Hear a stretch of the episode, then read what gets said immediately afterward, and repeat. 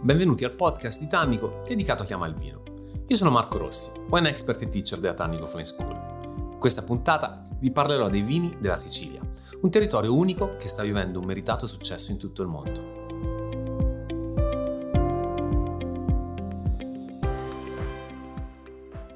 La Sicilia è una regione vitivinicola che tutti pensiamo di conoscere decisamente bene, che semplifichiamo al massimo andando a individuare il Marsala, il passito di Pantelleria, poi se parliamo di vitigni conosciamo tutti il Nero d'Avola, la Syrah, sappiamo bene anche del successo più recente rappresentato proprio dal, dall'Etna e dai vini vulcanici.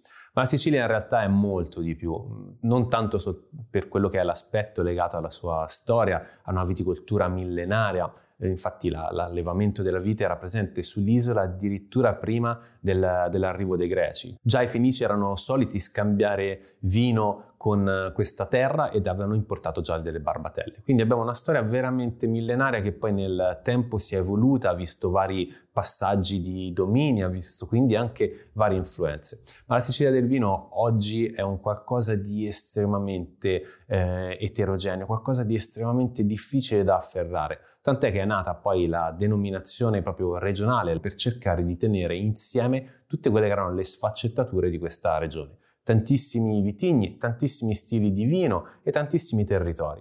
Il fatto di essere un'isola ovviamente ci, ci permette di avere l'influenza del, del, mare, in questo caso del Mediterraneo, che è estremamente importante, ma data la dimensione stessa della Sicilia, che è una delle regioni più grandi d'Italia, l'isola italiana più grande in assoluto, è ovvio che abbiamo al suo interno anche dei climi molto differenti da una zona all'altra. Intanto è un territorio che gioca molto sull'aspetto di collina, di pianura, la montagna non ne rappresenta diciamo una parte, una componente importante, ma vediamo che invece sul vino gioca un ruolo fondamentale.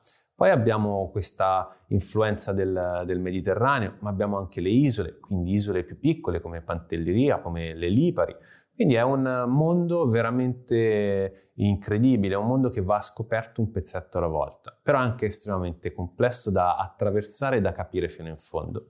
Per cercare di capire la Sicilia del vino senza dover necessariamente ripercorrere ogni centimetro quadrato e tutta la storia, possiamo cercare di semplificare immaginando questa regione come un triangolo quasi appoggiato sul lato, il cui vertice punta verso occidente. Quindi guardando la regione con questa forma geometrica individuiamo nel suo vertice più alto la zona di Marsala. Marsala, ecco, è forse proprio il territorio che ha reso questa regione così famosa nel mondo, un po' croce delizia, perché la rinascita del vino siciliano arriva sul finire degli anni Ottanta, quando la viticoltura inizia a specializzarsi, quando quella produzione così ampia, tant'è che era la regione più produttiva italiana, un po' diminuisce, quando il Marsala esce dalle cucine e torna di diritto all'interno del, del calice. Quindi Marsala è stata veramente l'apice qualitativo della regione, ma poi è stato anche quel vino che un po' l'ha tirata giù e ha fatto sì che per molto tempo la Sicilia fosse vista come una regione produttrice di vini liquorosi, dolci oppure vini rossi da taglio per i vini del nord Italia. Marsala però è molto più di questo.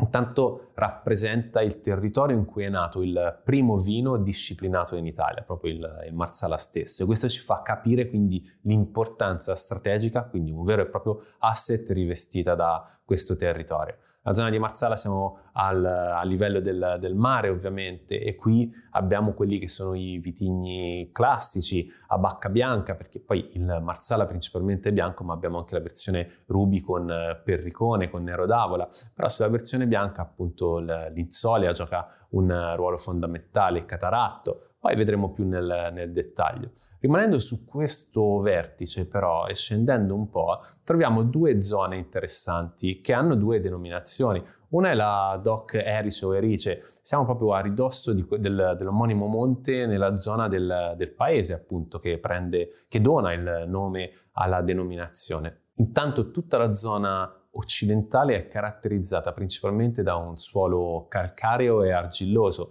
A sud di Marsala troviamo delle penetrazioni anche di ferro con una terra leggermente più, più rossa, però il ruolo fondamentale qua è giocato proprio dalla ventosità. e in, questa denominazione gioca un ruolo fondamentale anche per andare ad appassire in pianta, quindi delle vendemmie tardive, che sono caratterizzate, pensate bene, e qui capiamo la doppia anima, sia internazionale, ma anche estremamente autoctona proprio del, della Sicilia.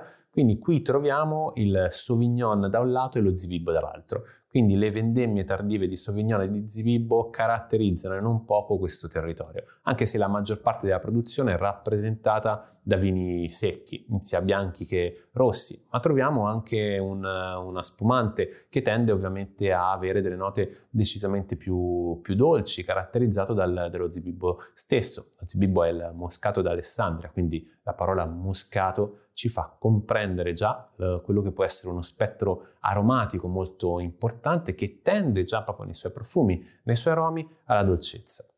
Se ci spostiamo da questa denominazione possiamo entrare nella denominazione di Melfi, quindi stiamo proprio scendendo verso sud. Eh, Melfi rappresenta forse alla grande, proprio alla perfezione, quella che è la, la, la Sicilia moderna, perché troviamo al suo interno tantissimi vitigni, un patrimonio ampelografico estremamente ampio, quindi i vini previsti all'interno del disciplinare di questo areale eh, riescono a coprire fondamentalmente tutto, perché vanno dal, dalle vendemmie tardive agli spumanti, ai passiti, passando ovviamente per quello che è il grosso della produzione che è legata appunto ai vini rossi secchi e ai vini bianchi secchi. Però qui a fianco dei vitigni classici, tradizionali come il Nero d'Avola per esempio, troviamo la Syrah. Iniziamo a trovare tutto quel patrimonio ampelografico di vitigni internazionali. Nei bianchi addirittura fa la sua comparsa lo Chenin Blanc. Quindi nella zona di Memphis siamo in grado di avere proprio uno, uno, specchio di quello che la Sicilia è e quello che la Sicilia è stata nella sua evoluzione. Non dobbiamo credere che i vitigni francesi siano entrati in Sicilia nel momento del, del boom sul finire del secolo scorso del taglio bordolese. In realtà già nel periodo della, della fillossera, quando non si poteva più produrre vino in eh, Francia, molti produttori e comunque molti mercanti avevano portato delle varietà francesi direttamente sull'isola. Poi ovviamente la fillossera è arrivata anche qua e ha devastato più o meno tutta quella che era la viticoltura siciliana, eccezione fatta per quelli che sono i vitigni coltivati e allevati sui suoli vulcanici come appunto sull'Etna e su molte delle, delle isole più piccole. Ecco qua quindi abbiamo questo, questo, specchio di internazionalità, ma vivono anche a stretto contatto con quelli che sono poi tutti i vitigni autoctoni che andremo a vedere mano a mano. Se scendiamo ulteriormente, ci distacchiamo dalla costa, troviamo Pantelleria in questa zona occidentale sempre. Pantelleria, lo sappiamo, è rappresentante perfetta del, del passito, del moscato, ma soprattutto appunto parlando di passito facciamo riferimento immediato allo zibibbo a questa uva, come dicevamo, che ha queste caratteristiche proprio nettarine di sole, i profumi e il lavoro svolto dai suoli che tendono al vulcanico, dal vento, quindi con questa nota anche iodata, marina, che viene impressa proprio nel, nel vino, riescono a bilanciare alla perfezione quelle che se no sarebbero delle note tendenti proprio al dolce il, il passito di Pantelleria non tende mai ad essere proprio stucchevole, soprattutto nelle sue migliori espressioni, grazie a questa nota proprio marina, iodata, a questa sapidità che eh, diventa parte integrante proprio del, del sorso.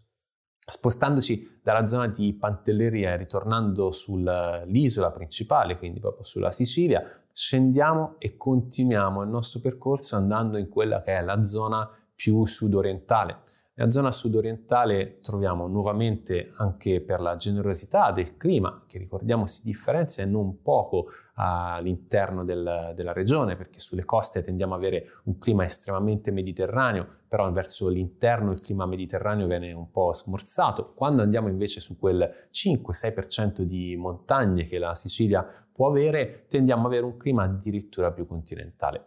Nella zona sud ovviamente ci stiamo avvicinando a proprio la, a quello che è il cuore del Mediterraneo, quindi il clima si fa quasi torrido e qui andiamo ad incontrare anche la zona di Noto, che è famosa appunto per, la, eh, per il moscato di Noto. Il moscato di Noto ha sempre queste, questa tendenza a essere decisamente nettarino, succoso, avere questa bella densità, questa zona in realtà è famosissima per quella che è la denominazione di Vittoria. Vittoria la conoscono tutti per il cerasuolo, ma molti produttori non fanno solo cerasuolo, addirittura c'è chi ha gran parte della sua produzione incentrata sul frappato, che qui è uno dei vitigni principali più importanti, e il Nero d'Avola. Quindi vediamo come proprio abbiamo l'alternanza di, dei vitigni. Il frappato tende rispetto al Nero d'Avola ad essere un po, più, un po' più scarico, decisamente più scarico. Se da quest'area invece risaliamo e quindi ci stiamo spostando da quello che era il primo vertice basso verso l'altro vertice basso che punta più a nord, andiamo sulla Sicilia quindi più settentrionale, iniziamo ad avvicinarci allo stretto di Messina. Però per arrivare lì prima passiamo dall'Etna, il vulcano attivo che con le sue sciare, con le sue colate ha proprio caratterizzato negli ultimi anni il successo del, del vino siciliano. Qua Nerello Mascalese e Nerello Cappuccio giocano il ruolo più importante per quanto riguarda i vitigni a bacca rossa. E poi troviamo Catarratto e Carricante per quanto riguarda i vitigni a bacca bianca. Ecco, il suolo vulcanico qui gioca da protagonista, quindi abbiamo un'intensità di aromi, di profumi molto importante, generosità, ma poi abbiamo anche vigneti che superano i 100 anni e vigneti quindi a piede franco, dove la fillossera non ha devastato assolutamente nulla e questo è un altro valore importantissimo. La L'Etna si specchia con il suo suolo scuro, nero, con, eh, le, con i Monti Nebrodi. I Monti invece tendono ad avere un suolo più, più calcareo, più bianco, più chiaro e il, piano piano i Monti Nebrodi ci portano proprio verso la zona settentrionale della Sicilia. La zona settentrionale è caratterizzata da due denominazioni, da due tipi di vino molto importanti. Uno è il faro. Quando parliamo di faro fa riferimento al vecchio nome proprio del, della zona dello stretto di Messina, quindi siamo proprio nella punta più a nord della, della, regione. Il faro ricorda immediatamente quelle che sono le dinamiche che uno stretto può rappresentare ma anche a livello climatico è molto interessante perché i Nebrodi sono comunque montagne che qui degradano verso il mare regalando una serie di colline che diventano quasi uniche. Una serie di colline che ha delle caratteristiche anche climatiche non ripetibili grazie all'influenza diretta del Mediterraneo che rimane proprio a ridosso.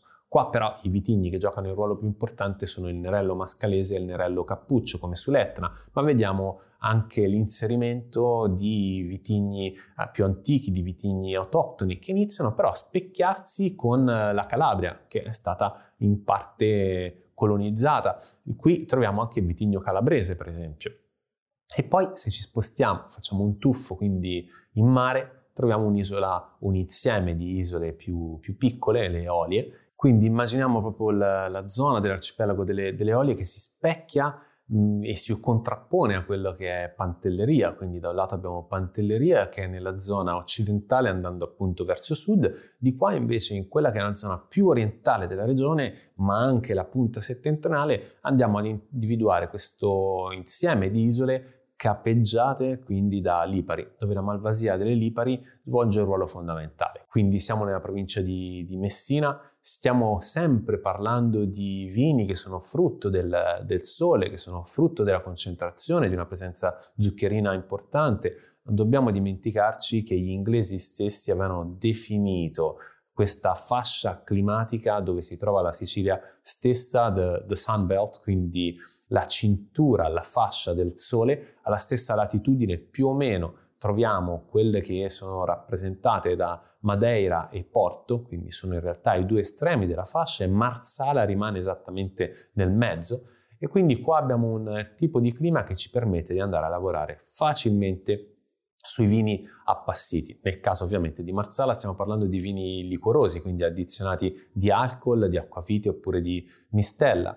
Questo è un eh, territorio, invece quello delle Lipari, estremamente interessante perché oggi più produttori stanno andando verso le versioni più secche, nonostante la Malvasia rappresenti la carta, il biglietto di presentazione proprio del territorio. Però andando verso queste versioni più secche si sta incontrando anche il favore del pubblico. La Sicilia oggi non può essere quindi semplificata. Abbiamo anche delle zone più verso l'interno, eh, se pensiamo alla zona di Salaparuta, per esempio, qui andiamo a individuare a fianco classico, eh, dei classici vitigni da blend bordolese e del Nero d'Avola addirittura anche il Pinot Noir. Stessa cosa succede sui bianchi, nella stessa areale. Quindi dobbiamo capire che è una regione dove possiamo giocare con tantissimi vitigni, che ovviamente cambiano anche in funzione del, dei suoli e anche appunto in funzione del, del clima, ma soprattutto con tantissimi stili. Non possiamo pensare alla Sicilia semplicemente come una terra in cui il vino è generoso, che è un vino nettarino, un vino di sole, ma dobbiamo anche capirne la sua essenza elegante. Consideriamo che i giorni di vendemmia in Sicilia sono circa 100, ci fa comprendere come le caratteristiche proprio del territorio, ma anche del clima siano completamente differenti. Non possiamo paragonare i vini che vengono prodotti, stiamo parlando di vini secchi ovviamente, nella zona di Marsala con i vini che vengono prodotti nell'Etna. Addirittura anche se dovessimo utilizzare gli stessi vitigni avremo caratteristiche completamente diverse. Da una parte abbiamo il vulcano, dall'altra parte invece verso Marsala appunto abbiamo un suolo più calcareo, argilloso, non siamo in quota, di là andiamo comodamente vicino ai mille metri per quanto riguarda proprio la, la viticoltura.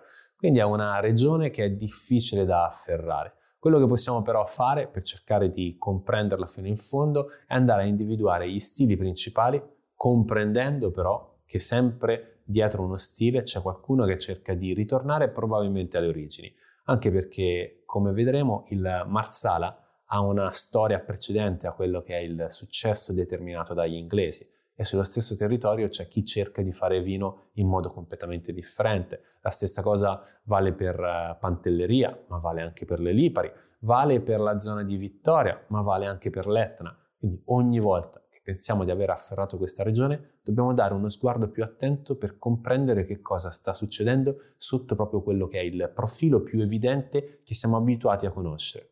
Una terra così vocata in cui neanche gli arabi, neanche quindi i musulmani durante il loro dominio hanno interrotto la viticoltura. Ovviamente non si andava a produrre vino, ma hanno dato continuità proprio alla produzione eh, di, di uva, anche perché era veramente di un livello qualitativo altissimo ed era riconosciuto anche da loro stessi. Di solito quando conquistavano il territorio andavano a interrompere questo tipo di produzione proprio a favore di produzioni che incontrassero di più quelli che erano i loro aspetti di religione, ma anche proprio i loro aspetti alimentari. Abbiamo avuto anche un'influenza addirittura eh, legata a quelle che sono le altre regioni italiane. Troviamo all'interno del patrimonio ampelografico di questa regione, pensate, sia il Sangiovese, quindi toscano, il Trebbiano, sempre toscano, ma anche la Barbera.